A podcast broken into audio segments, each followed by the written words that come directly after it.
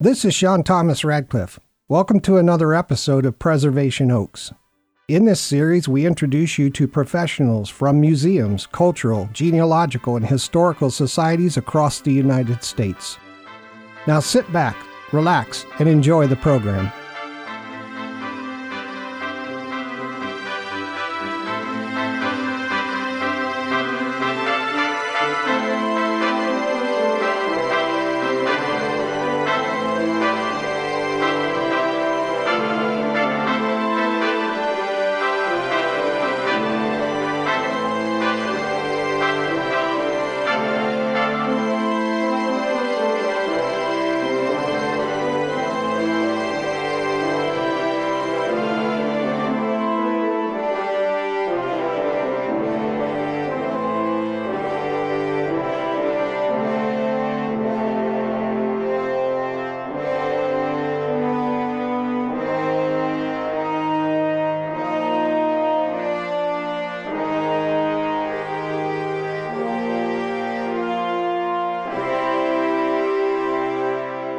Good day, everyone. This is Sean Radcliffe coming to you from Salt Lake City, and this is Preservation Oaks, the internationally syndicated original talk program on MicroStream Radio, where we feature interviews with professionals from museums, cultural and heritage institutions, historical and genealogical societies across the United States. Our main platform is preservationoaks.podbean.com, but we're on almost every podcast platform as well as YouTube, Facebook, and Odyssey. So wherever you get your podcast groove on, I appreciate it very much when you like, comment, follow, or subscribe. We give people a better understanding of these organizations. We let them know how they're supported, how each is unique to the communities they serve, what programs and events they currently have underway, and what services they offer to the public and their members.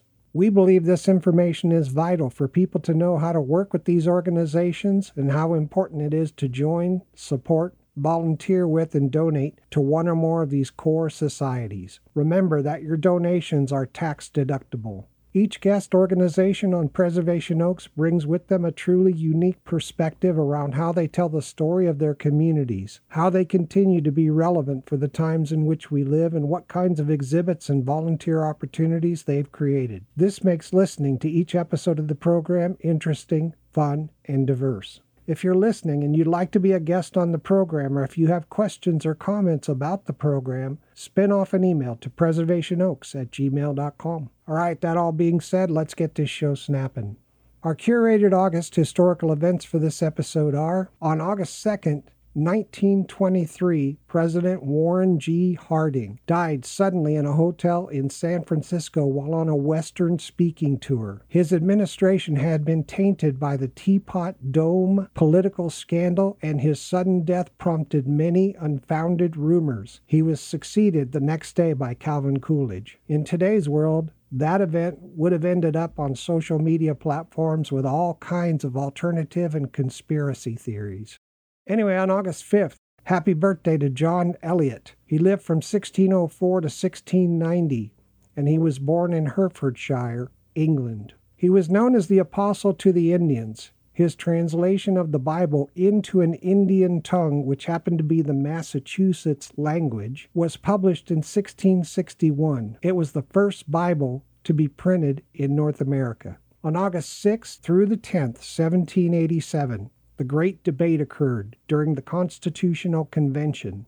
Outcomes included the establishment of a 4-year term of office for the president, granting Congress the right to regulate foreign trade and interstate commerce, and the appointment of a committee to prepare a final draft of the Constitution. Just imagine if we had C-SPAN back then. On August 14, 1935, President Roosevelt signed the Social Security Act establishing the system which guarantees pensions to those who retire at age 65. The Social Security system also aids states in providing financial aid to dependent children, the blind, and others, as well as administering a system of unemployment insurance. 102 years ago, on August 18, 1920, the 19th Amendment to the U.S. Constitution was ratified, granting women the right to vote. August 26, happy birthday to American inventor Lee De Forest.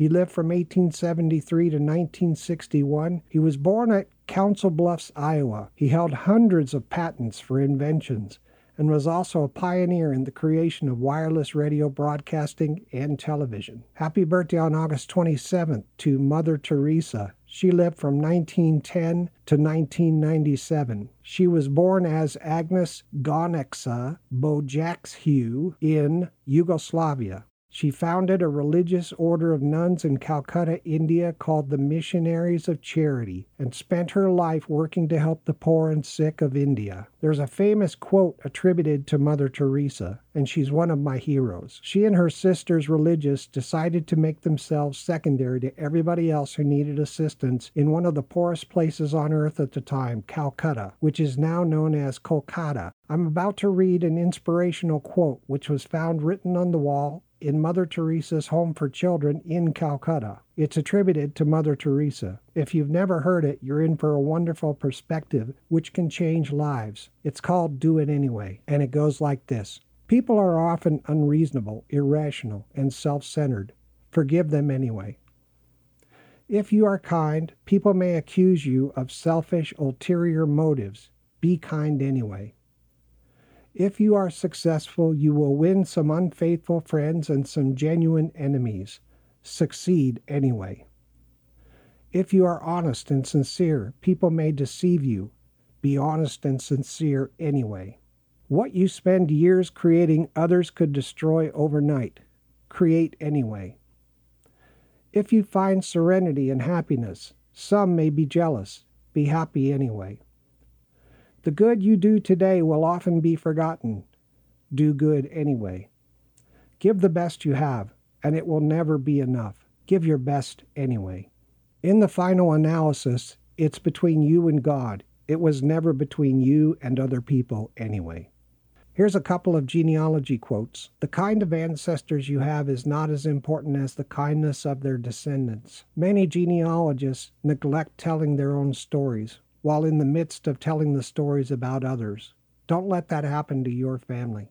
You can email us anytime at preservationoaks@gmail.com. Preservation Oaks is available for listeners on nearly all podcast platforms, Facebook and YouTube and Odyssey. On our next episode of Preservation Oaks, we'll be meeting with the Indian Creek Historical Society located in Hastings, Iowa. Founded in 1996, the Indian Creek Historical Society is dedicated to revealing, preserving, and celebrating the agricultural and natural history of the early 20th century of southwest Iowa, and seeks to provide residents with opportunities to become culturally and environmentally knowledgeable.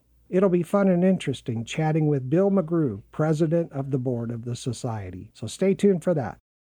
For this episode, however, we greet President Kent Stalick of the Ford County, Kansas Historical Society and his colleagues, Secretary Connie Penick, Vice President Doug Austin, and Treasurer Sonia Hughes. I've been excited and waiting to get to this episode and to have a conversation with Kent and his team for two reasons. The first is that I'm really enticed by the history of Ford County, Kansas, which includes Dodge City. There is so much history in this area of the country, and wow, yep, we're about to find out about it.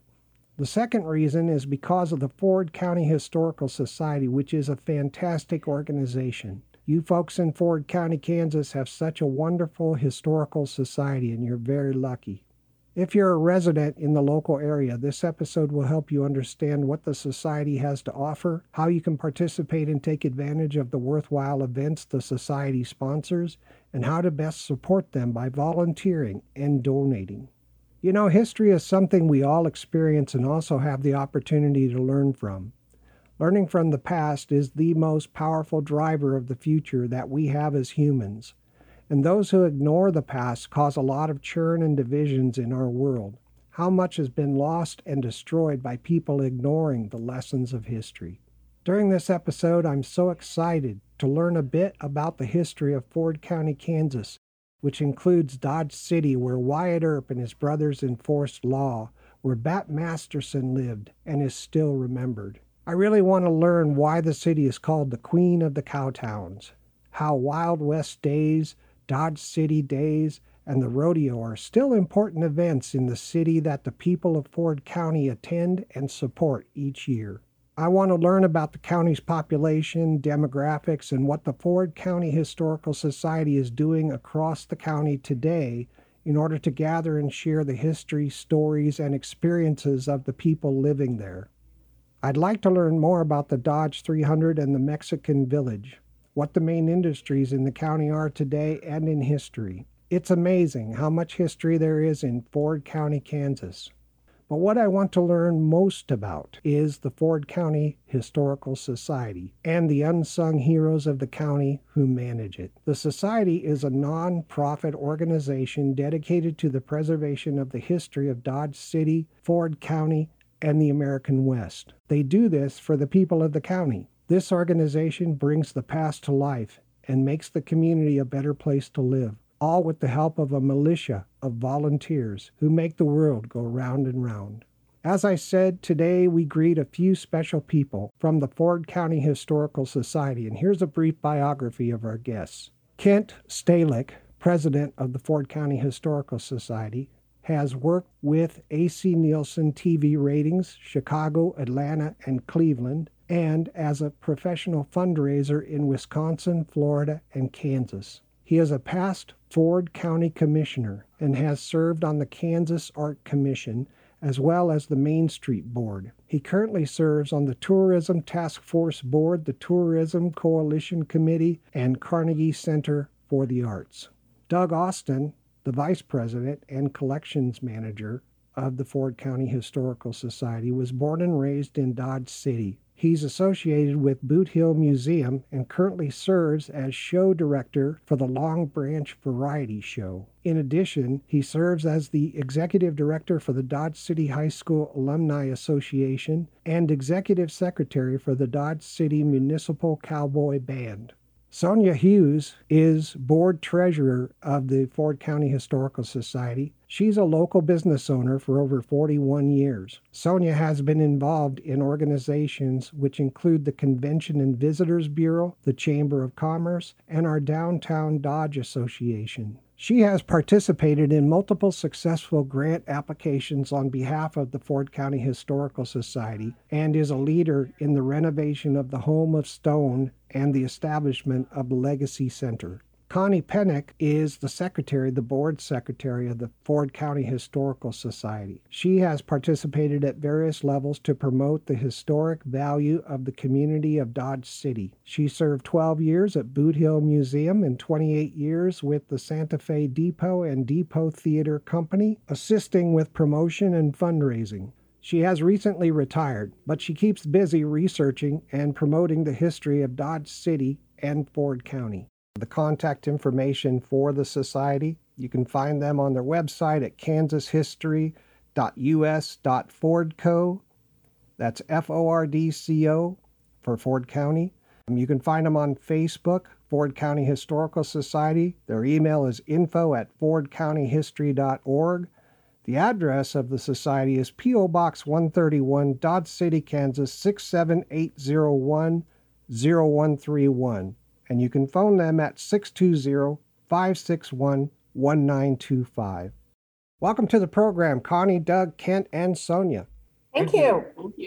Hey, I think it's pretty cool that the 150th anniversary of Dodge City, Kansas occurred this year. What events were planned, and are there any events happening for the remainder of the year? As far as the Historical Society goes, one big event so far was unveiling Bat Masterson's statue at the Home of Stone at the Founders Weekend, which is the actual dates that Dodge City was founded in June of 1872. What events are sponsored by the Historical Society versus the city? Well, one of the biggest events that the Historical Society is actually the lead with is the Hambell's Pioneer Picnic. Hambell, while he was not a founder of Dodge City, he was the mover and shaker of the time. He was noted as the best handshaker in Dodge. And what was his name? His name was Hamilton Bell, a really colorful character, but he was very interested in reaching out to people in the area, southwest Kansas. And so he actually was the person who initiated and started in 1936 the Pioneer Picnic. And then they got to calling it the Ham Bell Birthday Pioneer Picnic. And then they got to calling it a few other names, but it lasted over 4 decades. Wow. And so that no longer occurs. Actually, the last one was that we've been able to note was in 1976, and that was the last we've been able to find. So we're going to try to do that and bring that back this year on September 10th in Wright Park, where they originally held the first one. Oh, that's great. It's great that that park is still there, too. Oh, yes. Hey, for everybody's information, there's a great website called DodgeCity150.com, which contains a lot of great information about the anniversary of Dodge City, the 150th anniversary of Dodge City, Kansas. I understand that the television program Gunsmoke was based on Dodge City. What can you tell us about that?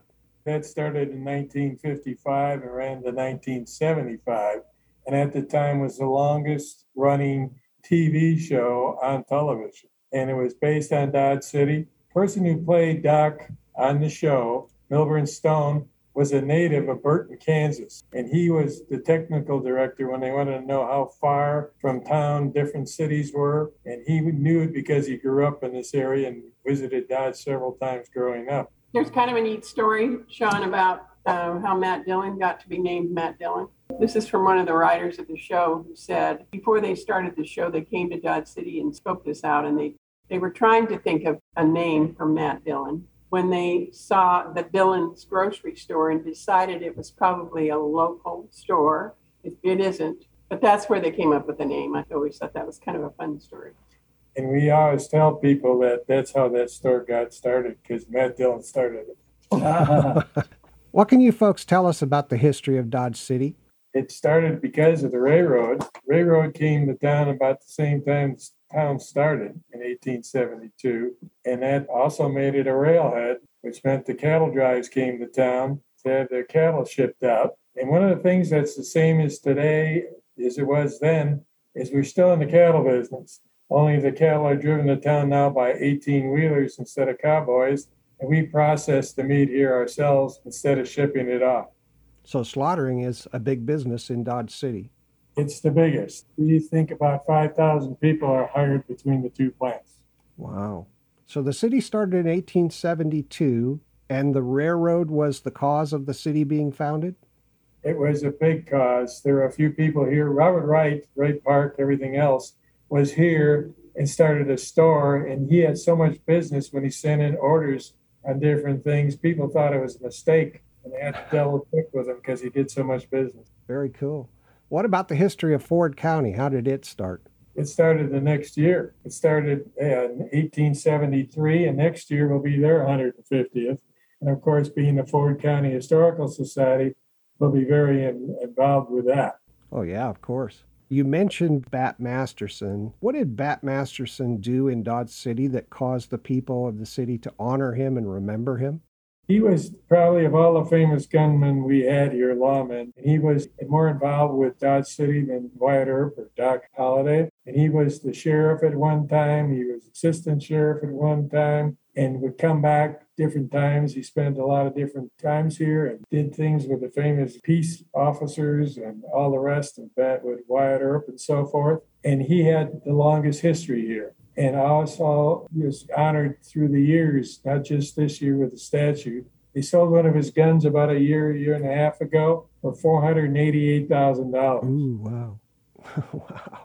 His brother Ed is buried here. Yes. He was killed here and buried here. His whole family was here. It's all of his brothers. And as Sonia said about one brother, and he originally came as a buffalo hunter. First time he came here, as well as Wyatt Earp, and the most famous guys came here originally is buffalo hunters. Then he eventually became the sheriff? He became the county sheriff, yes. Why is Dodge City known as the Cowtown Capital or the Queen of the Cowtowns? Basically because of so many cattle we driven here. We have several cattle trails. Probably the biggest one was the Western Cattle Trail. And for the whole era, thousands and thousands of head of cattle were driven here. and put on the trains to go east to the slaughterhouses at the time. And the cowboys come into town. We're rowdy because they had been on a trail so long and were ready to celebrate, and they caused a lot of trouble and a lot of the gunfire, and that brought the reputation.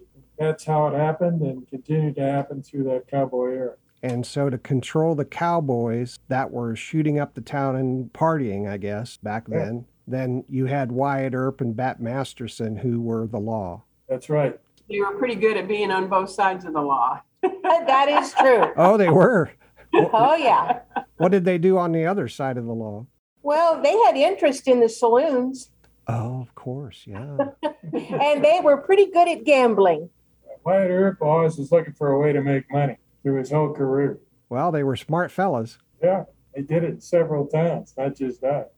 And did they stay in Dodge City? Are they buried there in Dodge City? No. Matter of fact, Wyatt Earp ended up in Los Angeles and did some work with John Ford on movies, directing him on different things. Oh, wow. So it was in the real estate. Bat Masterson ended up in New York City working for a newspaper as their sports editor, died at his desk of a heart attack. Oh, my goodness. Now, that's something you don't hear every day. Bat Masterson, this courageous lawman that helped tame Dodge City, went to New York City and was a sports writer? Yes. Oh, and there's a better story than that. He befriended a cub reporter at the newspaper who became a famous author and playwright, and this was Damon Runyon, and he did the Guys and Dolls play on Broadway that became a movie, and he was so good friend of Bat's that he named him one of the main characters in Guys and Dolls, Sky Masterson. Oh, my goodness. Well, that's great. And Marlon Brando played that role in the movie version. Now, I understand there was a premiere of a movie in Dodge City. That's right. When did that happen? 1939. That was a famous movie year, if anybody remembers. The Wizard of Oz, Gone with the Wind. All kinds of movies were in that year. And a delegation from Dodge went out to California and talked to Jack Warner, and he agreed to do the premiere here, which we think is the first premiere done outside of Hollywood. Wow. And there's a Dodge City special train that came here with Humphrey Bogart, Errol Flynn, Olivia de Havilland, and several others. And they had a big premiere here. There was 50,000 people in Dodge. Wow. There were 10,000 people in the town. They had to take the trains off to the sidings and so people would have a place to sleep. What's the population of Dodge City today, do you know? Around 30,000. So it was huge. Huge. That's pretty cool. I understand there was an annual event in Dodge City that's no longer held called Dodge 300. What was that about? That was motorcycle race. In Dodge City, for about 10 years between the teens and the 20s, the Dodge 300 was probably the most famous motorcycle race in the country. Okay. Now, it's another time that we got more people in town than the town's population. And they, again, had to take trains and put them off on the sidings for people to sleep because you couldn't have enough hotels here. And it was a very famous race.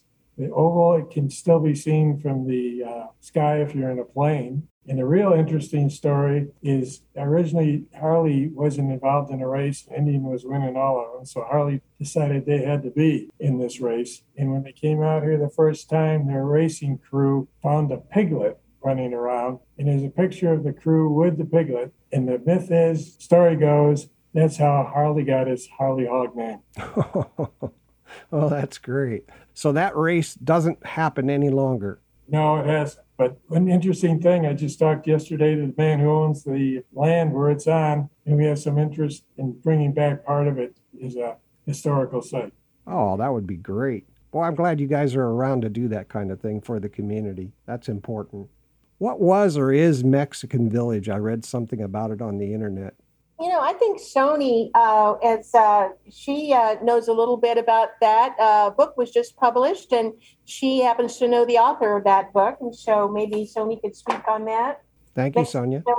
Mexican villages were pretty common in railroad towns, especially in Kansas. Ours was from 1906 to 1956, when they finally completely dismantled it and forced people to move out of there. It was actually on the railroad property. I visited with an author of a brand new book, Tim Wenzel, who has got a book dedicated to Dodge City's Mexican Village, A Place and Time, just yesterday. And he told me the thing that made our Mexican village unique was they had a school, a church, and a grocery store. Most of them had none of those. I think the railroad had a little bit of a tough time getting them out of there. Well, what is a Mexican village? Is it where the railroad would bring in workers from Mexico and create like a city? Yes. Oh, okay. Got it. On the railroad property. It was near the roundhouse. And that was just to build or maintain the railway, right? Originally. As far as I know, there's not even any remnants of it. Oh, okay. Well, that's too bad. Yeah. That's too bad. There is a big Latino population in Dodge. As you mentioned before about the slaughterhouses, a lot of our workers there are Mexican heritage. Oh, very cool. Okay. Yeah, so they stayed in the area. Right. Yes. Mm-hmm. That's a great legacy. I bet some of them have stories of their grandmothers and grandfathers or their great-grandmothers and grandfathers working on the railway. In Tim's book, there's a lot of pictures and articles about that. Oh, very cool. And that book's available on Amazon? Yes, it is. Okay. Thank you very much. You're very welcome. Tim is also a member of the Ford County Historical Society and is very supportive of our historic endeavors. So we're glad he likes to do this kind of research. Yeah, that's very cool. There's an important historical fort in your area known as Fort Dodge. Ford County Historical Society, is it involved with the preservation of the fort? Yes, we are, and Connie's kind of the head of that. I'll let her tell you. It's a very large project, and the endeavor to preserve Fort Dodge has taken a long time.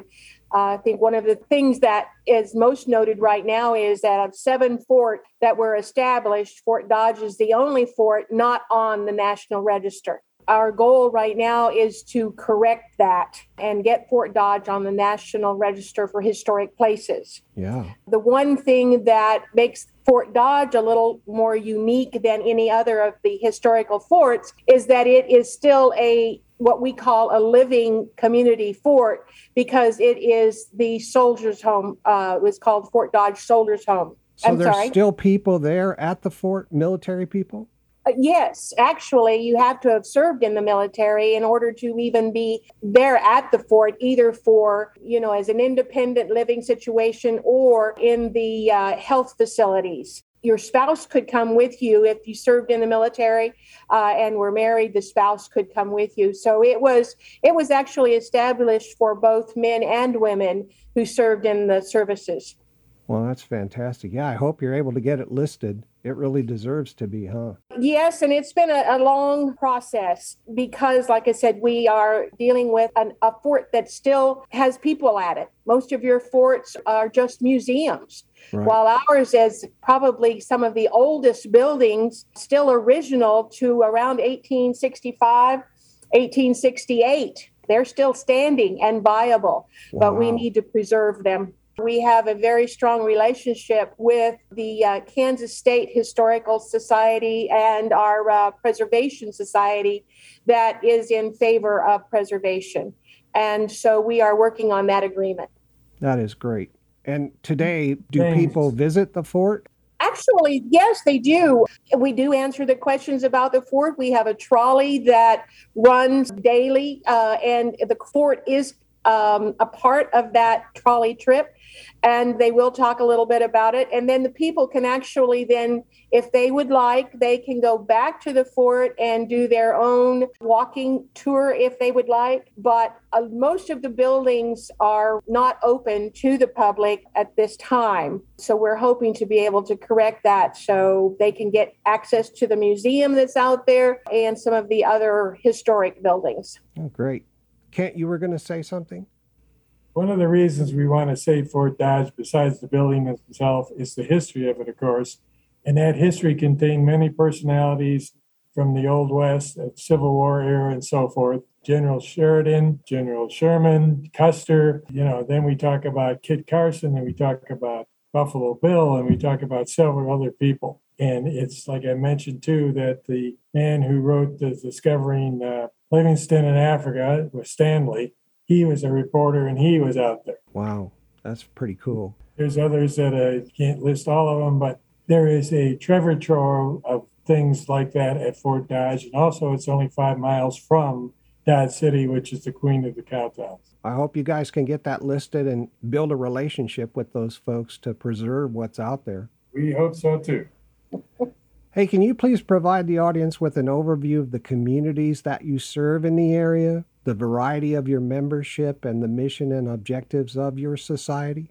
Our community is right now maybe two-thirds Hispanic, and also we have the smaller towns because we're a county in western Kansas, Spearville, Kansas, Buckland, Kansas, Ford, Kansas, and many other smaller communities, and we serve all of them. We have especially done outreach to those towns I mentioned for their history. We don't want this just to be about Dodge City. We've had the smaller towns. One of the biggest John Deere dealerships in the country is in Buckland. And also in Spearville, we had a regional telephone company that was very, very successful. And we want all these people to be able to be involved in our review of our history because they were involved in it too. Well, that makes sense. And is your membership in the county primarily, or is it, do you have members, in the other states of the United States or overseas? We have members in the county, of course. One of our member at large is from Gray County. That's the county west of us. We have plans to meet with the other historical societies in southwest Kansas and even outside of southwest Kansas, Garden City, Liberal, other towns like that, and to spread the word. And we have some people who have lived here and gone other places that are still interested in participating when they come to town. And one of the things we've thought of recently is history is not being taught in schools as much as it used to be. So we have what we call a landmark art program where we're going into our K-12 system and having the students themselves do artwork of landmarks, one different each year. And then we're going to award the top participants, and the awards are going to be given in the landmark itself. So they not only read about it, but actually make art out of it and be in the buildings themselves. Did you tell us about your mission? Our mission is basically we're trying to create a future for our past. That's the short version of our mission. Well, I would like to mention, Sean, also the longevity and sustainability of the Historical Society. We're talking mostly of what we've been doing currently, but I think we should note that the Historical Society is 91 years old as of May this year. All right. And they actually started in 1926 just thinking about having a historical society, and their idea was to cover all of southwest Kansas. So in May 11th of 1931, they finally made that happen, and they were called the Southwest Historical Society, and they began with 70 members, and the youngest was 12 years old. Then in March of 1946, they changed their name. We don't know why, but they changed it to Dodge City Historical Society. And then in January of 1956, they hit upon the Ford County Historical Society. So over 91 years, we have been interested in not only Dodge City, but Ford County and all of southwest Kansas. Well, that's so early to be starting 1926. You probably have a lot of artifacts. I'm sorry to interrupt, folks, but it's time for our first break for a few minutes. All right, listeners, we'll be right back after these important words. You're listening to Sean Radcliffe and Preservation Oaks, the world's best podcast.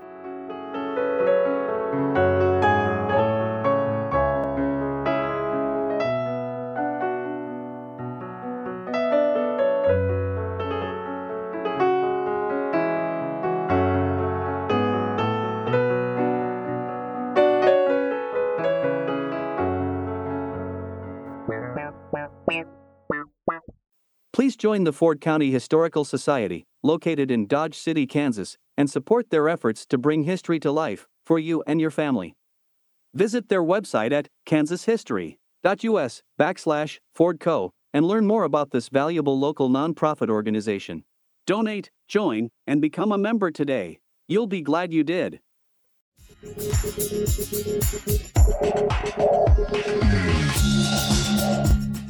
It's time for Preservation Oaks Book Shorts. Book Shorts is a segment of the program where we quickly introduce listeners to authors and books which satisfy your love of history and genealogy, help you with your own research, and finally help you improve the depth and wisdom of your unique family story. On this installment of Book Shorts, we're very honored to be joined by author Robin R. Foster. Ms. Robin R. Foster began her incredible spirit-led journey in genealogy in 1985. She was a family search missionary from 2007 to 2014 and was selected as Family Tree Magazine's Social Media Mavericks 40 to Follow in 2014. She is the co-founder and owner of Genealogy Just Ask LLC at www.genealogyjustask.com. Robin is a member of the South Carolina Genealogical Society Columbia Chapter, a member of Anson County Historical Society in Wadesboro, North Carolina, and served as a volunteer at the Lawrence Local History and Genealogy Room of the Greenwood County Library. She also served as the Greenwood, South Carolina Family History Center Director. Robin has extensive experience helping others and speaking to groups about genealogical research in the southern United States and naturalizations. She has a new book targeted for publication in August this year with the title My Best Genealogy Tips, Finding Formerly Enslaved Ancestors, and that should be a great book and very useful for people. So listeners, I hope you'll jot down a note to self to go and get a copy when it's published. Please join me in welcoming Ms. Robin R. Foster to discuss her book, My Best Genealogy Tips, Quick Keys to Research Ancestry. Robin, thank you so much for being here. First of all, I'd like to say how awesome your book is. Thank you. Hey, how many people would you say you've helped with genealogy over the years? Well, I'll tell you that it's got to be more than 64,000 people. In the last 7 years, I'd say 64,000 people. I've been doing this since 1985. A lot of people then. Yeah. And that's really what I want listeners to get is your books come from firsthand knowledge, a wellspring of experience. Yes. So how long have you been interested in genealogy? I've really been interested all my life, except I wouldn't call myself a genealogist. I was always interested in the oral history of my family. But in 1985, I became interested in genealogy. So I found your book called My Best Genealogy Tips, Quick Keys to Research Ancestry. Can you give us an overview of your book? One of the things is documentation is determined by location. And that means people are going to be taken to the research wiki on family search. That's what is really the basis for boundary changes or whatever state or country that they're in. They need to be there. Something that I get asked a lot, I'm stuck. What do I do next? That's actually a chapter in my book. And they're looking for their ancestor and they can't find them and they never moved. Well, we know there must be a boundary change. That's pretty much what the book is about, especially finding the historical record. I talk about lots of records. So the book is all about curated tips that you have learned over the years, and now you're sharing those with people so that they can make progress with their genealogy. Is that what inspired you to write the book? Yes. Fantastic. So many people don't know basic things. I keep this book right by me because I look at it myself. Fantastic. Where can somebody get a copy of the book? Well, I like going to Amazon. And just so you know, my publisher has not paid me what I've sold. Oh, no. Yeah. So the attorneys are handling it. You can buy this book and then the new one will come out, Resolving Research Questions. But it's My Best Genealogy Tips, Resolving Research Questions. So the book's the same, but the title is changing. The title is changing. The cover's changing. I might add a little in the front, but it's basically the same book. I very much enjoyed that through a couple of chapters, chapter 15, chapter 16. Your advice to people is slow down. What's the rush? I think it's really good advice. Would you like to add anything to let people know why, in your years of experience in family genealogy, that advice would be one of the keys to success? Well, there's always more. When you're doing this work, there's always more that you can find out. You can search a collateral line. For example, you can search the Social Security index, and then you can order the SS5, and it tells you a lot more. So you just have to slow down. You got to think about all the different aspects of where to find records. Is that right? That's right. And it gets more important the further you go back that you've done those things. Right. Because it gets harder. Basic keys. Now, I understand you have a new book coming out in August called My Best Genealogy Tips, Finding Formerly Enslaved Ancestors. Yeah, I'm excited about that one. It's going to be probably over 150 pages. It's going to be a lot.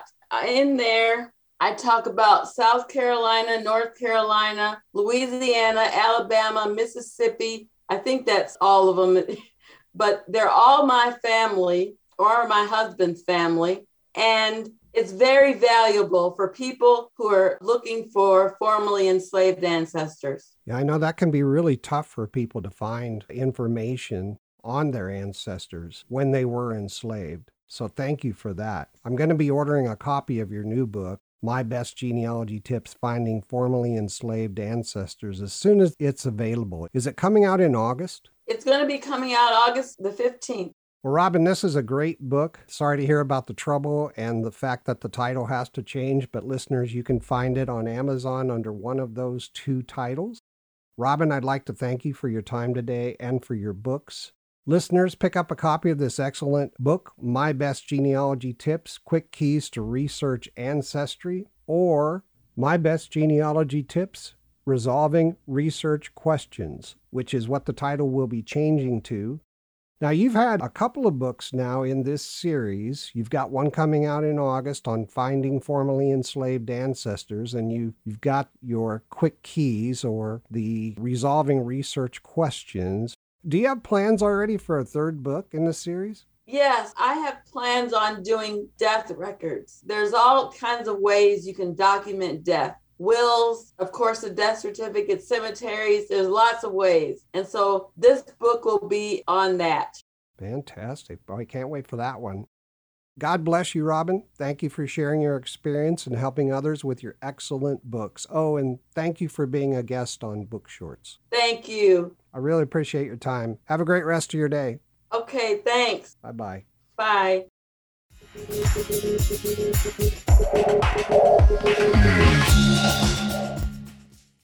And now, back to Preservation Oaks.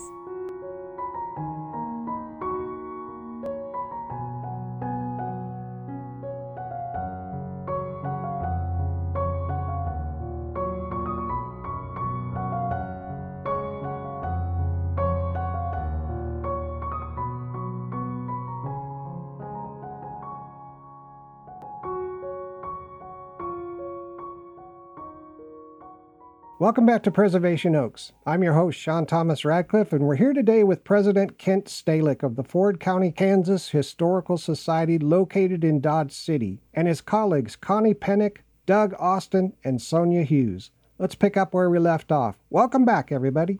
Thank you. Thank you. What's coming up on the horizon for your society? You know, you haven't heard from Doug, and Doug is a person with a vision for our exhibits, and he is our collections person, and so he could probably tell you a lot about our vision and what's to come. Well, we acquired this building 2 or 3 years ago. The county bought for us 22,000 square feet. And our plan is that we will have permanent exhibits in here related to everything in Ford County. The main exhibit will be called Only in Ford County, with sub-sections, religion in Ford County, education in Ford County, the railroad in Ford County, all those different things based on what artifacts that we've gotten in. We talked a little bit earlier about some of the small communities. Ford is one of the small ones that's about 17 miles away. We acquired a huge collection from their school. It actually had closed 50 years ago. And the city was using the old grade school as their city building, and they were preserving a lot of this old high school information, which included all the class pictures, 50 years worth of class pictures. Ooh, nice. So there'll be a special Ford exhibit. We're also in discussions with people at Kingsdown, which was another little town that had a high school, about possibly getting their class pictures as well. So that's how we're trying to include those outer areas. But right now, we're just collecting everything that we can. We keep our eyes open for things around town. We've acquired different collections from families. One big one that we just recently got was from the Moss family. They apparently redid their whole house at some point and stored all the old stuff in the basement. And these items have probably been down there 75 years, but there's some wonderful pieces that we got from there because the house is probably eventually going to fall down. We've also acquired some local retail kind of things. We have the sign off the front of the building from Eccles Department Store, which was a big deal here in downtown Dodge in years past.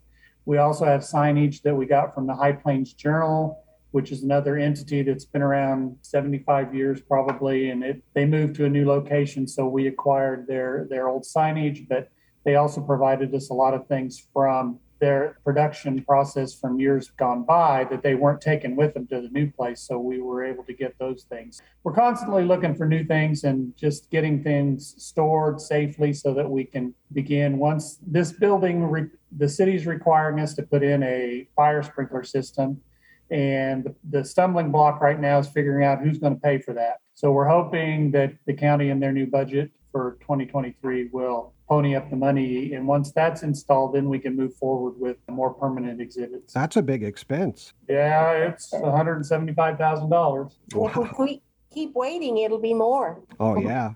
We have a funny story about when we go out and get collections. When we're told there is something available that they want to donate to the Historical Society, we don't know what we'll find when we go out. And the Moss family, they were out in the country. And at the time that they had their house, it was probably one of the higher, nicer farm areas. And so there were some really nice things about it.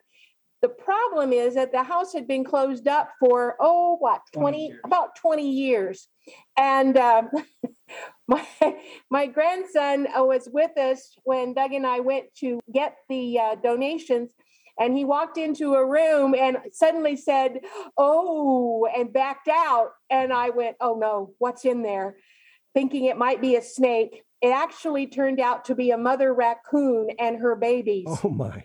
And I told my grandson, I said, there is nothing in that room that we need. We'll let Mama Raccoon and babies alone. Yeah, I don't blame you. But yeah, he backed out real quick. Oh, that's a great story. Thank you for that. If you get time, I got a funny story for you. Oh, go ahead, please. When they premiered the Dodge City movie in 1939, one of the patriarchs at the time of this town was in college, and she came back for the premiere, and she went to a press conference that Errol Flynn was at. Errol Flynn was a chain smoker, and he smoked several cigarettes during the press conference. And when it was over, this lady picked up the ashtray, took it back to college, sold puffs on those butts for 25 cents a puff. Oh, my gosh. They had Errol Flynn's DNA. Yes, and she was the first of our great fundraisers. Oh, that's fantastic. I need to ask you guys, how did you get involved with the Historical Society? What was that journey like? I got involved because I've been interested in history most of my life, going back to junior high and senior high. And I've been in Dodge for about 43 years, and I've worked on different things, tourism groups, and I was in the county commission and things that were interested in historic properties. And it just kind of was a natural flow to get into the Historical Society when George, our former president, left. Thank you, Kent. This is Sonia. I just the same thing. I joined the organization because I was interested in history. And eventually they needed a treasurer. I agreed to do that. I've been doing that for a couple of decades, I think. Were you a volunteer before you? I mean, how did you know about the opening? Yes, I was a volunteer. Always, yes, that's correct. Fantastic. Thank you, Sonia. Yeah. Well, this is Connie. I actually am not sure exactly how I got interested because I was just invited to a meeting one time and I showed up and I kind of liked what I heard, and I've always enjoyed history. For me, history is not only about dates and places, it's about the people, and I'm interested in people. And so I thought, well, this might be something I could possibly do. And so it just was a progression then. After I started coming to the coming to the meetings, they needed a secretary, and I tried not to volunteer. I really did. But something was nagging me, and it just said, oh, hold up your hand and volunteer. And that's what I did. Oh, and I've been the secretary ever since. That's very kind of you. Thank you. Well, and I got in, this is Doug, I got involved, and my arm is still sore from how much Connie twisted my arm and drugged me along. But I was born and raised here in Dodge City, lived here most of my life, and have been involved with Boot Hill Museum for quite a few years. So I knew that part of the history really well, and this just intrigued me as an opportunity to an extension of what Boot Hill has been doing over the years. Thank you, Doug. Hey, Doug, you mentioned that the building on Gunsmoke Street, 310 Gunsmoke Street, I believe you refer to as the Legacy Center. You mentioned that you have to put sprinklers in there. So right now, that building is not open? It is right now. The city allowed us last summer to have the motorsports legend exhibit in here. It's racing history in Dodge City, and there's like 12. I'm just looking over the railings, 12 or 14 vehicles in here right now. Oh, cool. And they allowed us to do that, but we can't go any further. These cars are supposed to be leaving right after Labor Day. And so we're hoping that we can get the sprinklers going this fall, but that's what's in here right now. The mezzanine level is kind of our archival and administration area. Connie's office is up here, and we have half of it is storage of artifacts, smaller artifacts up here. And then the full basement downstairs is where the bigger items are being put right now. And the basement is weather tight? Yes. Very cool. What kinds of exhibits are on display at your facilities? I think you'd be talking about the Home of Stone, which is the Mueller-Schmidt house that actually was started in 1881 and completed in 1882. The Mueller family lived there. And unique to the house is that it is made of limestone, and it is the oldest house in Dodge City in its original location. Oh, nice. The walls are 24 inches thick, so you're not going to move that house very easily. Whoa. They actually cut the stone on the saw log and then brought it in to their location by wagon. And by building it with stone, we don't have a lot of trees out here in Western Kansas. And so wood wasn't going to be an option. Okay. And they had a wonderful stonemason, which is a whole history in itself. Also, another person involved was the woodworker. And so the interior was also done very well. So the whole history about the Home of Stone, which is actually an exhibit in itself. The Mueller family sold it to the Schmidt family. They're the only two families that ever lived in the home. And a lot of their original furniture from the Muellers went to the Schmidts. And when the Schmidts sold the house to Ford County to be used as a museum, they sold it with the original furniture.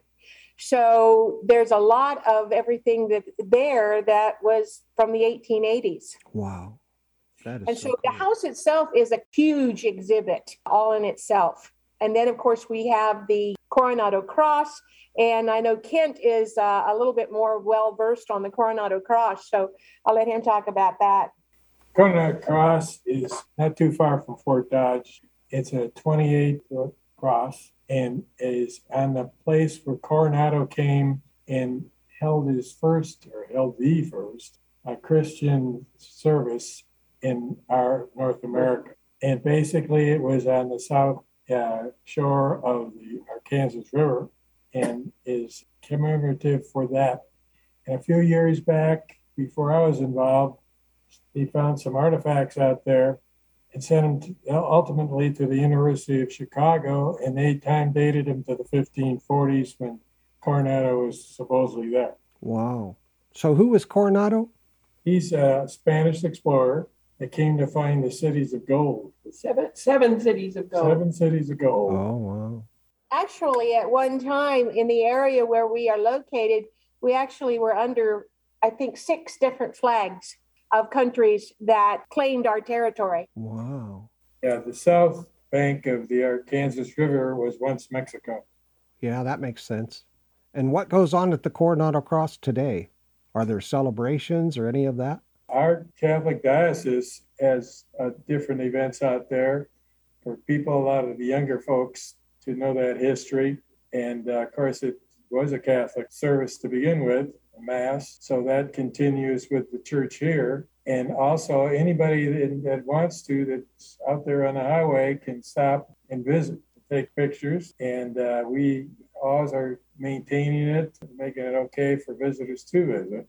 And again, it's so close to Fort Dodge. It's a natural combination of Fort Dodge and the cross. Oh, that's fantastic.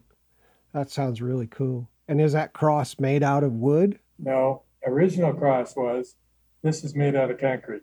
Well, I bet it's beautiful, huh? Yeah, it stands out. It's lit at night, but people can see it at nighttime too. Does your society have any collections of artifacts exhibited anywhere else in the county?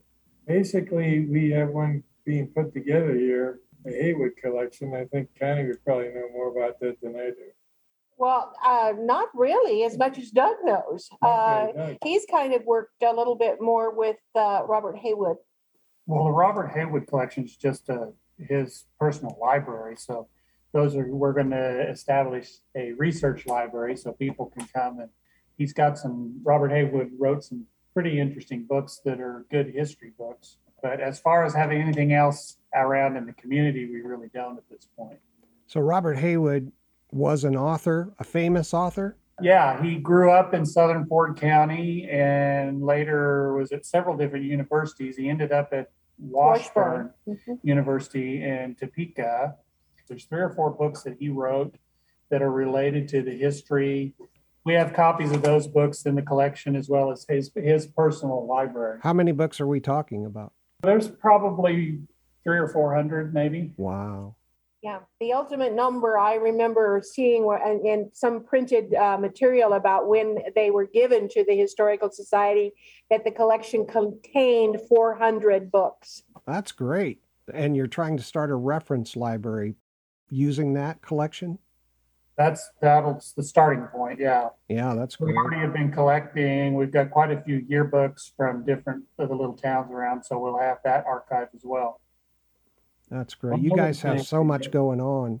You've got the Legacy Center that is coming along, and you're developing that into what's going to be, I'm sure, a great center for the community, the home of stone, and you're starting a reference library. What kind of funding model supports the society? What are your funding goals this year?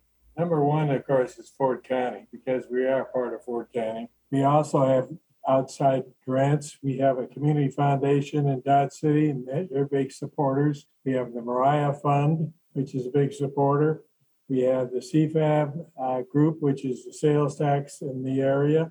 We have had outside industries in Wichita from people that live there that used to live here. We have been very successful with the SHPO, which is the Kansas Historical Society, and their different grants. That money allowed us to rehabilitate the Home of Stone recently. We have collected the funds for the Bat Masterson statue from all those entities, and we've started collection on the Dennis Hopper statue. Dennis Hopper, the movie star, is a native of Dodge City, and we are going to have a statue to him on his motorcycle from Easy Rider. And that's being funded by the same folks and other folks interested. We're going to be talking to Harley-Davidson folks. We have been successful with almost every grant we've gone after, and that's going to expand when we expand to Fort Dodge, because the interest that facility will bring nationally. Oh, yeah. Yeah, that's going to be great. Just so listeners know, if you go on Google Street View or Google Earth, you will see that there are statues and plaques all through Dodge City. Is the Historical Society responsible for those? Basically, the Trail of Fame was a separate organization until a few years ago that we were all involved with, and we have taken over that. There are some 35, 40 medallions in the city, and they run through the retail area of Dodge City, so people go along it. We'll also go through our retail area. With the Trail of Fame and our participation, we have done 4 statues: Wyatt Earp, Doc Holliday, Matt Dillon, and now Bat Masterson, and Dennis Hopper will be the 5th. Wow, nice. Well, and I think it should be noted, too, that the Historical Society over the years have been instrumental in getting plaques around where original things happened, like the very first soddy in the area, or the where the bridge was located. And I know Doug helped me here a little bit. School building. Yeah, we have plaques all over that denote the various historical areas that unfortunately had to be torn down. Oh. But a plaque was left there to at least designate. So that's quite a list as well. Yeah, that's very cool. I know you have a statue of a big bull or something in the city. Well, that would be El Capitan. And El Capitan was the lead steer for the trail drives. So he was an old hand, and they just put him in front. He knew where to go. That's the story. Wow. I bet you that's true, you know. Animals are very smart that way. The citizens of Dodge City and the county, Ford County, and all of the members of the society, I'm sure, are very excited about all that you have going on. What type of fundraising activities or opportunities does your society offer for them to donate? Well, there's several ways. We put out a newsletter, and there's ways that they can either become a life member or an annual membership through that. We also have a lot of PR. We get good coverage in the newspaper, and we offer different ways of doing that.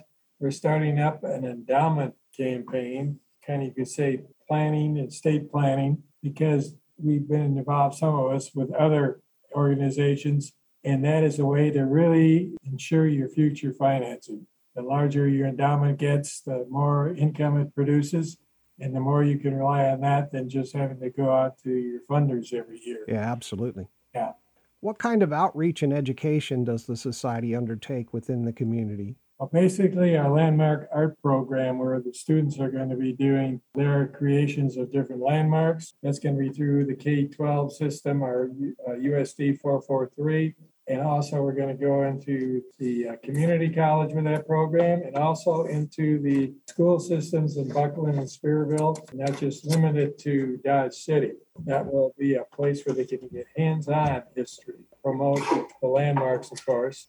Basically, we also want to have other programs. We have tours given at the Home of Stone, where the students tour the Home of Stone through 443. And we want to make a big movement towards this, because there's a potential federal program right now that offers big federal money. They have not okayed it yet, but they will, hopefully. And that is to promote history, and to promote the history being true, the historical societies across the nation. Oh, very cool. We're very hopeful of that being successful. We are contacting our federal officials, senators, and congressmen to support it. That'll be great. And Doug might want to speak about it. You talked about a couple of annual events. Last year, for the first time, we did our historic cemetery tour, where we took groups of people out to our cemetery and did a walking tour and visited the graves of some of the early pioneers in the city. And yeah, that was a fundraiser for us. We had sponsors, and we're going to be doing that again this year in October, the weekend of the 15th and 16th. And we'll visit another group of historic characters that are buried out there. Then in November, we're going to do a historic organ tour. There are 4 churches in Dodge City that have pipe organ, and we're going to do kind of a progressive tour of those. Get to hear the history of the church, the organ itself, and then get to hear each one of them play. And then in December, we will do our second annual Christmas tea at the Home of Stone. The house gets decorated for Christmas. We have refreshments, and it's kind of a come and go, just reception. But we have folks singing Christmas carols with the pump organ there in the parlor. So those are something going on in the next few months. The other thing is that we interface with a lot of the other entities in town. We work closely with Boot Hill, because their time period is the Old West up through 1900. So we cover 1900 to the present. So when they get people offering things over there that don't fit their time frame, they contact us, and vice versa. So we're working together with them. The Kansas Heritage Center is another research library here in town. It was originally part of the school district, and now is part of the public library, and they are a great resource that we use to find out a lot of things that went on. And then the Convention and Visitors Bureau here in town, they are part of the Historical Society, and we interface with them a lot. They promote the Home of Stone for us and the Legacy Center. So we're doing a lot of things to stay connected to everybody in town. That's great. Hey, what kinds of volunteer opportunities does the society have for members and the public? We have a board, I'd say about 15 people, and about a third of those people are from outside Dodge City. You can have a lifetime membership, you can have an annual membership, and we're getting more people interested. Some people don't want to come to board meetings, but they want to do projects. And it seems every day we get more and more people that are interested because they see the Historical Society doing things, and they think, okay, now there's a place I can put these things, or that I can bring up an idea I have. And Connie will tell you, is our point person, that she handles most of this stuff on a day-to-day basis. And sometimes it's overwhelming. And it's happened in the last couple of years more so. And it's just, I don't know, it's like you started a couple of years back, and it's just gotten bigger and bigger and bigger. And as you said, Dodge City's a special place. It is. We are not the average city because of our history, because of Hollywood, because of television. And it's just kept going for years, like it's time to get out of Dodge, people say all the time, even though we don't want them to. And it's a special place. As far as people, because I'm the people person, like I said, I like to work with people. And sometimes it's just a matter of being involved in the community and starting up a conversation, and it will lead to what's going on. And they would say, hey, you know, I've got some free time. I'd kind of like to volunteer there. What can I do? And I said, if anyone is bored, they won't be after they come here because we have plenty of things to do. We've got the documents that need to be taken care of, cataloged, and we've got negatives and pictures and our small artifacts, and then Doug with our exhibits. And we also have a team that whenever we go out and need to gather up the artifact, Doug just puts out a notice and says, this is what we need to do. This is how many we need. This is the date we're going to do it. And they respond, and we go from there. And so I think the biggest thing is that it is just connection, verbal connection. We reach out and they respond. Yeah.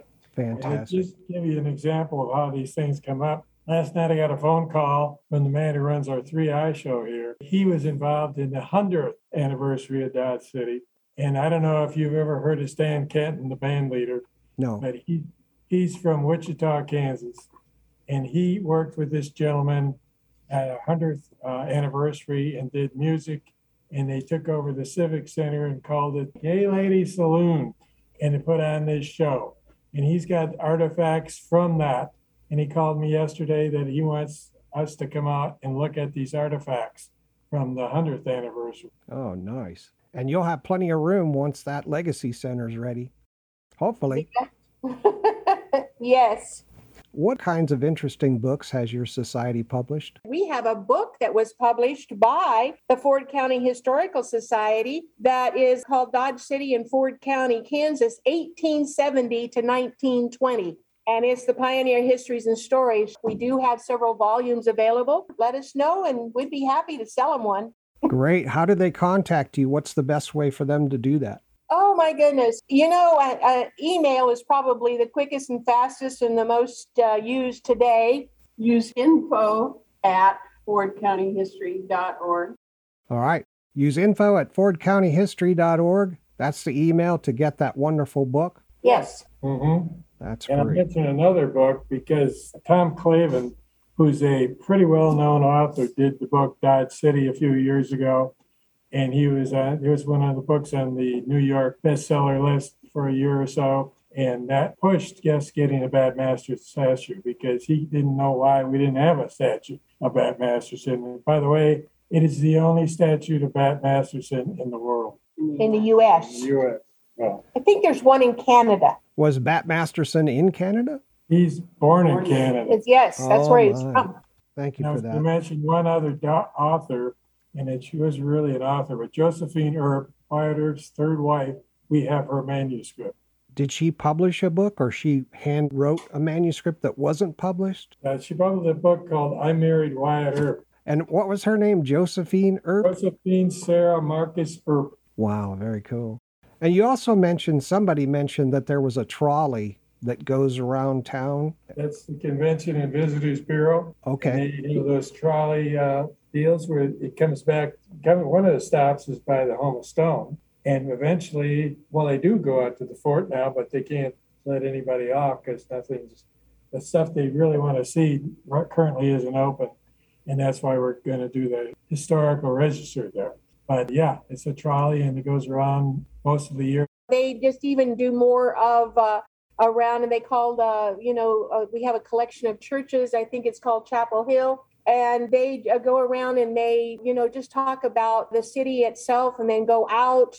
Even I think they go to, it's an overlook where we have a very large livestock feed yard. And visitors who come out west are amazed at where those cattle actually reside that they buy in the grocery store. Yeah. It's a whole nother experience. Oh, yeah, I imagine. Well, that's great. If you've got the civic leaders investing in a trolley to go around, you must have a lot of visitors every year. Yes. Boot Hill Museum and that entity, it does a really good job of keeping track of the numbers of visitors because, quite honestly, you can't come to Dodge City without visiting Boot Hill. And so they do that. And I mean, their numbers vary from year to year, depending on, the economic status of the time, the weather. There's a lot of things that will come into play. And we keep records at the Home of Stone when we have those visitors. So sometimes they're upward of, Doug, help me, 50,000 people. Well, anymore, I don't know the exact number, but we had an incredible year in 2021. And this year, I think they're saying within 10 or 15% of that. I mean, it's down a little bit because of the gas prices, but yeah, a lot of people come to town. Oh, that's great. We keep track of the visitors at the Home of Stone and also at the Legacy Center. And so far this year at the Home of Stone, we've had visitors from 47 states and 9 foreign countries. And I think that keeps telling us that the legend of Dodge City is still alive and well. You bet. I want to remind listeners of the contact information for the Society. You can find them on their website at kansashistory.us.fordco. That's F-O-R-D-C-O for Ford County. You can find them on Facebook, Ford County Historical Society. Their email is info@fordcountyhistory.org.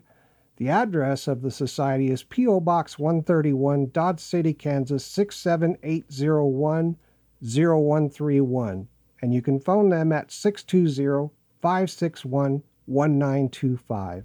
That all sound correct, guys? Yes. Thank you. Certainly. Hey, it's time for us to take our second break for a few minutes. Listeners, we'll pick up where we left off right after these words. You're listening to Preservation Oaks, where new episodes are created for you every 2 weeks. That's 26 episodes per season. Let me see. That's like 182 in dog episodes, right?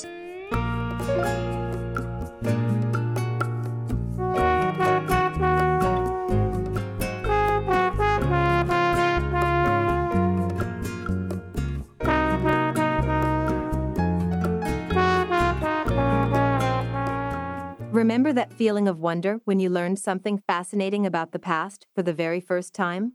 The Ford County Historical Society in Dodge City, Kansas, is bringing the past back to life. Their goal is to celebrate the rich history and culture of Ford County. Be a part of the action by volunteering and supporting the Ford County Historical Society.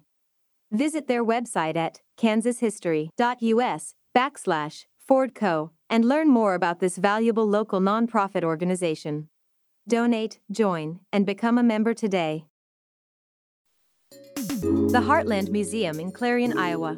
For over 2 decades, the museum's mission has been to preserve and celebrate agricultural life in Wright County and Iowa. Learn more about your museum at heartlandmuseum.org and join them in accomplishing the mission.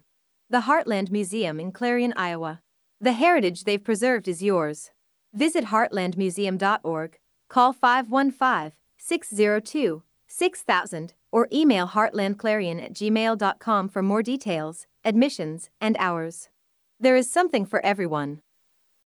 This is Ruth Armstrong from the Genealogical Society of Linn County, Iowa, located in Cedar Rapids.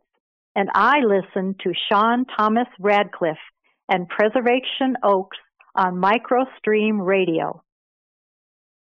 Back in time, when people got sick, they got well again due to the knowledge their mom had from her mom, and she in turn from her mom, and, well, you get the idea. A good knowledge of history is a good thing for all kinds of reasons when making decisions about the future. Learn the history of your ancestors and your community at your local historical or genealogical society. Historical traditions are there for a reason. Support your local society today and, like a good mom, pass the knowledge on to your kids.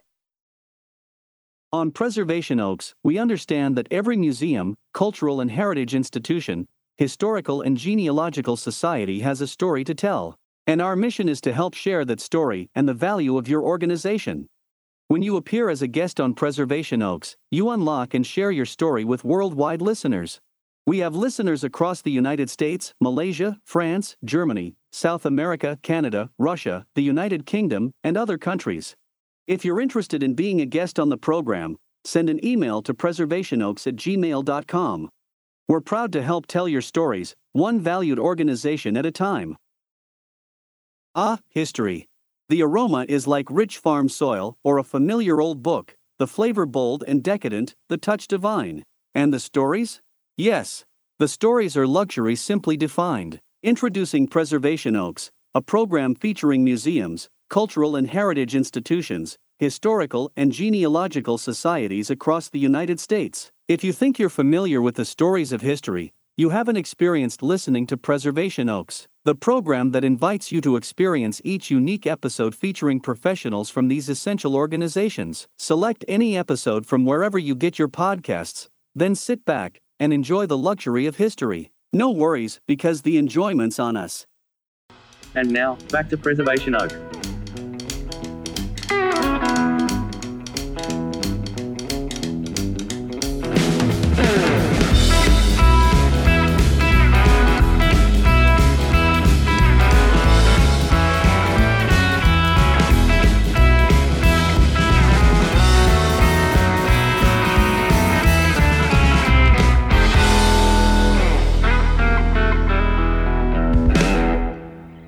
Welcome back to Preservation Oaks. We're here today with President Kent Stalick of the Ford County, Kansas Historical Society located in Dodge City, and his colleagues Connie Penick, Doug Austin, and Sonia Hughes. You guys have helped to really educate us on Dodge City and the uniqueness of this part of the country, and that's really great. Thank you so much for the information you've shared with us about your society.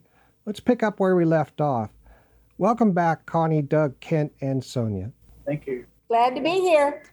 What's the easiest method for members of the public to donate to the society? Really, if they feel the call and they want to support history, then yes, I would say the best way is just sit down, write out a check, and mail it to us at the Post Office Box 131, Dodge City, Kansas. Fantastic. And if they have any questions, they can always call and straighten that out. Can you tell our audience about the key or the most important initiatives or needs of the society right now that you want people of your area to know about and support? I think basically they need to know about the projects, especially the center here, the Legacy Center, and also when we get further on down the road with Fort Dodge, because Fort Dodge has a national impact, it's not international, and it's unique that it's still mostly intact and it's close to Dodge City, and that we get the interest in history back, especially to the youth. I think if you don't get the youth interested in what you did or done, by the time they get to be adults, it's kind of a little too late.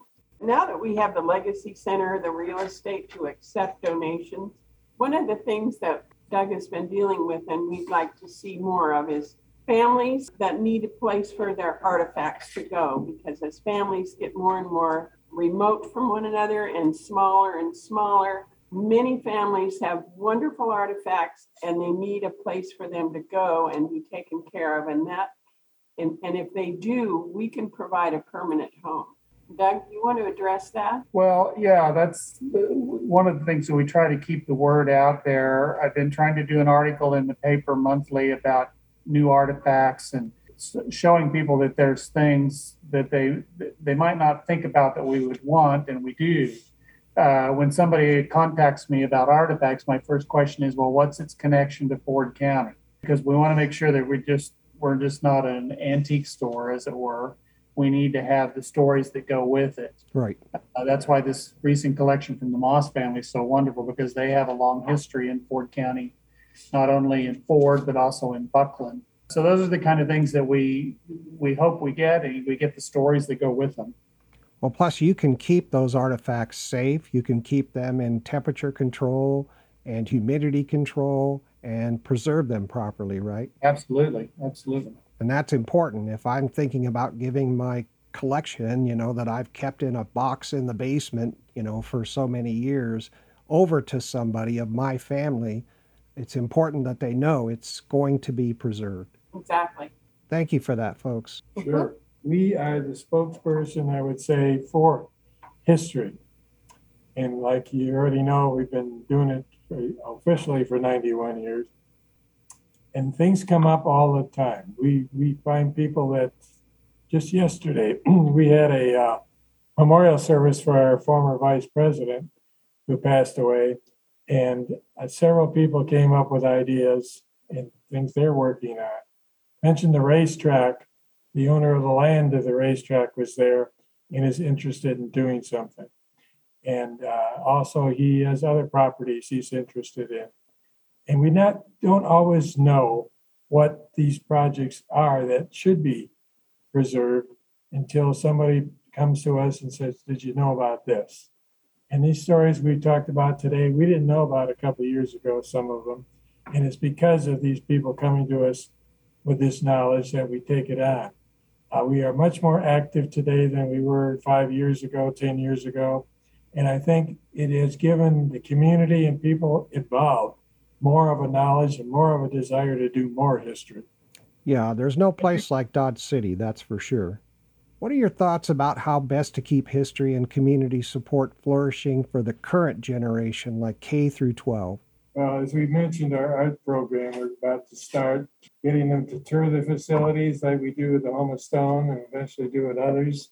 Getting the community itself interested and educating the history of the younger people, the parents, the grandparents, the influencers of the kids, teachers, and so forth. They've got to have somebody who can relate to them, that history. And as long as we got people like sitting in this room right now, we weren't around when the Wyatt Earps and everything were going on here, and yet we keep them in the public's eyesight, and hopefully that will continue in future generations. And I think that has to be done in every community, every state, because I just read a book about Abigail and John. That was John Adams and his wife when he was working in Washington to start the country. And I couldn't believe what I read, because they were separated for years, 6-7 months at a time. She went through losing a mother, losing her daughter, and he was away. Mm-hmm. And they had agreed that they would both do this. He would stay in Philadelphia and she would stay at home in Massachusetts and give up all that family life, all that sacrifice, because of the importance they gave to this country. And that's exactly the type of thing I think it has to be with us today and in the future. Yep. John, we're the custodians of whatever we can preserve for now. We're the ones in place for now, and we hope we can raise interest of this custodianship, so to speak, in younger generation. That's our job. If we lose the younger generation, we have lost it. Yeah, agreed. What services does the society offer for free? What do members have to pay for? Basically, anybody can come through the Legacy Center of the Home of Stone without charge. They can make a volunteer donation, which we hope they do. But as far as coming in, they don't pay anything to get in. And we want to keep that available with the donations we get from other entities. And our meetings, of course, are open to the public for them to come to. I don't think there's anything that we would prevent people interested in seeing what we do that would cost them anything but their time. And we want to continue that. Fantastic. That's a great sentiment. Well said, Kent. Is there any other information or any message you'd like the community or members to know about? Well, if they don't know about us currently or what all the things we do, I think your podcast is going to help that, especially maybe just not locally, but the entire state of Kansas. and outside the state of Kansas. Because who knows what former resident of Dodge City, Ford County, lives in another state somewhere and says, oh boy, I've had this stuff, like you said, in my basement, attic, and I can get that back to them. We get letters from people that used to live here with pictures and postcards and whatever they have. And the more the word gets out from what we're doing with you today and other things, the better and the more that's going to happen. But essentially, Sean, this is Sonia. If people like history, they'll like being involved with us in our endeavors, and they'll have an opportunity because of this new legacy center. They'll have an opportunity to get on the ground floor and they're participating. Some people might find that appealing. So that legacy center, it looks like the timeline, at least to me, from what I've heard, is this fall, potentially, we'll put in sprinklers, and then it'll be open for business and you'll be able to utilize the entirety of the space. That's right. And we really want to do is make sure we're open by the spring, because in the spring, April of 2023, Ford County celebrates its 150th. Oh, that's nice. Wow. Oh, that's great. Oh, that'll be a great. And with all of Doug's ideas for exhibits, it's going to take a lot of people, a lot of hands to help put those together. Yeah, and I bet they'll be fantastic. Hey, Doug, did you mention how many artifacts in total that you guys have as an organization? A bunch. I have no guesstimate on a number. We have collected things that have been in storage around town, because before the Legacy Center, the Historical Society didn't have a central location other than the Home of Stone. Right. So we've moved so many things in, we've picked up a lot of new things, and we're going to be using the Past Perfect software to start cataloging those items. So I can't even make a good guess on that, a bunch. Yeah, okay, fantastic. It's such an exciting time to be a part of the action. Sean, I need to say, to add to Doug's comment about how many we have, when the Heritage Center moves and we receive some of it, it's like Christmas every day when we open a box. Oh, and we have all kinds of boxes that have yet to be opened. So it's about Christmas every day around here. Oh, that's great. You'll be able to tell such a story of the history. Well, the interesting story about the Haywood collection, it was originally stored at the Kansas Heritage Center, which was part of the school district. And when they closed that and moved over to the public library, we made the assumption that the books went there. Then we got contacted by the former president of the society saying, where is the Haywood collection? And we assumed it was at the library, and we checked with them. They didn't have any idea what we were talking about. Oh, no. So that's what we discovered in some of the boxes we had. We had the collection here. We just didn't know it. Oh, thank goodness. Now, reflecting just a bit, how do you think your members, volunteers, and the community view the society in terms of benefit and value at this time? I think basically because before the last 6-7 years, the society was kind of in the background. And I think because of what's happened since, they value it more. I think some people are just waiting for something to happen. And those people have come forward. And between yesterday and today, I've had, three people come up to me, a couple that I've never talked to about it before, and tell me how interested and how grateful they are for what we've done. To me, this whole thing is about history, but it's also about the people. And if we didn't have the right people that are willing to do what they have done the last few years, it wouldn't be where it is today.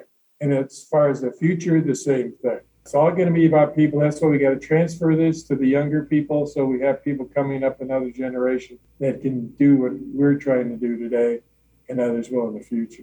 Yep, very much agree. I want to thank you, Kent, Doug, Sonia, Connie, for spending time with us today. I'm really happy to meet you.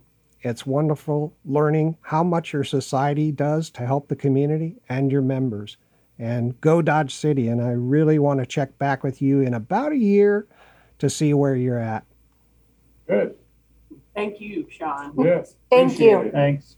And with that, we'll end our time with our guest, President Kent Stalick of the Ford County, Kansas Historical Society, located in Dodge City, Kansas, and his colleagues, Connie Penick, Doug Austin, and Sonia Hughes. Listeners, please stay tuned for my comments and wrap-up, which is coming up next.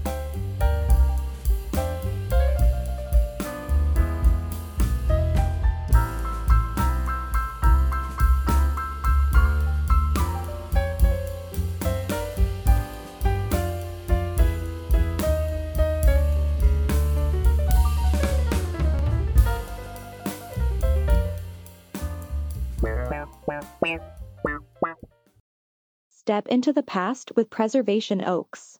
Voyage with us every 2 weeks for another episode that brings history and your community alive. Join us on a journey with the finest guests from museums, cultural and heritage institutions, historical and genealogical societies. We'll share the best information about these core societal organizations. You'll learn about the great work they do and why you can feel good volunteering and supporting them. Join us wherever you get your podcasts, and then follow, comment, like, and listen. When so much of history is about the big moments, it's the detail stored and preserved in cultural, genealogical, historical societies and museums throughout the United States that makes the stories about the people and events of those times truly unique and enjoyable. With each episode of Preservation Oaks, you have an adventure where history comes to life. You can take pleasure in knowing more about these trusted American organizations, like how they're funded, how volunteers can help, their essential value to your community, and the services they give back. No detail is overlooked at Preservation Oaks. Visit preservationoaks.podbean.com today, where great adventures are presented in every episode. If you're a historical or genealogical society listening to Preservation Oaks, and you'd like to be a guest on the program, please email preservationoaks@gmail.com. Again, that's preservationoaks@gmail.com. Listeners, thank you for listening. You can comment anytime about the show or send suggestions by emailing preservationoaks@gmail.com. Thank you. And now, back to Preservation Oaks.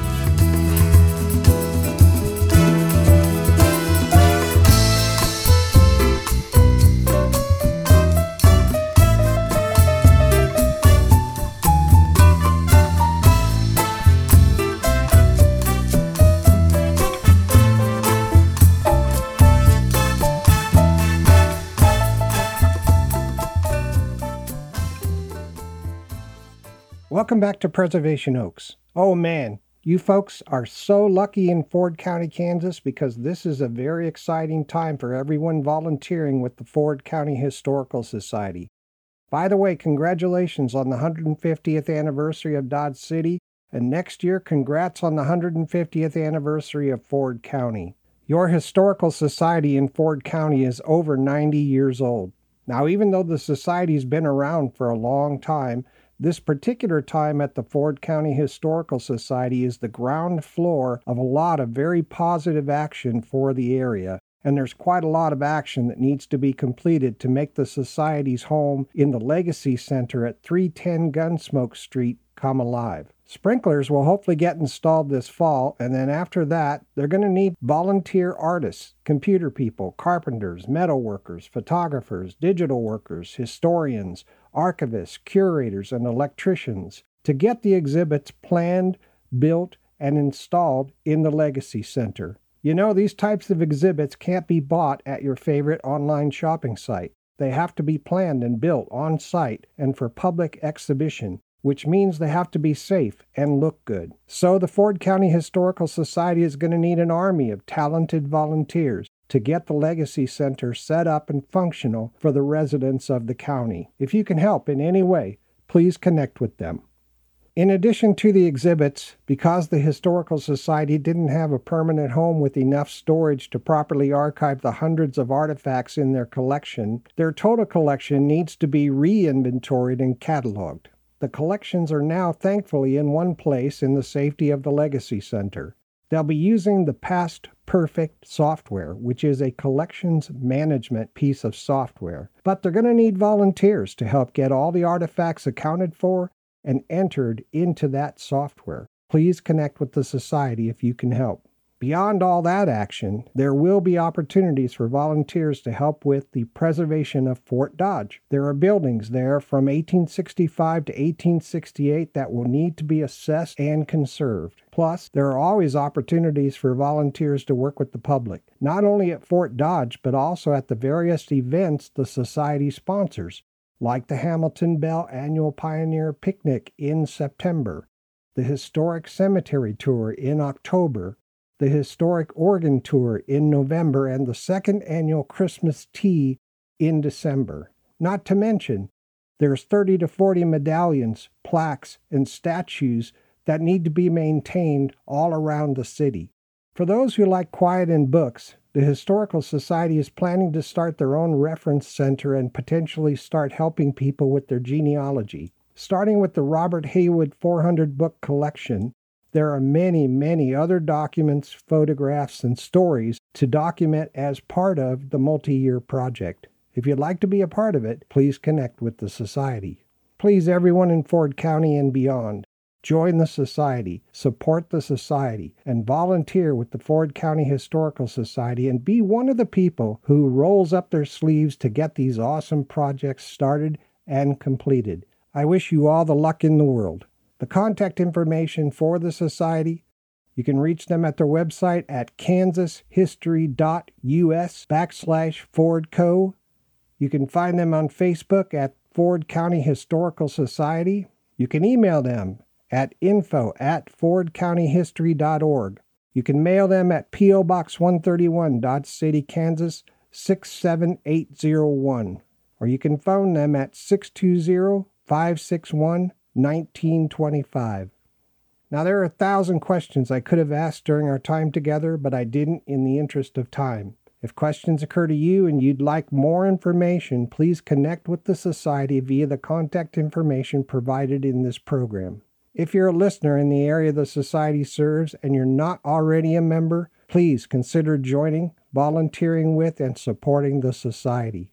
I hope this information helps the audience understand how valuable the Society is to the Ford County communities and what kinds of excellent experiences they have to offer to their members and the public. The Ford County Historical Society is truly one of our Preservation Oaks. Okay, that's a wrap for this episode. Music used today is from Asher Fulero, Akash Gandhi, Quintus Moriera, Track Tribe, Scott Holmes, and Cymbalbird. MicroStream Radio is a registered trademark.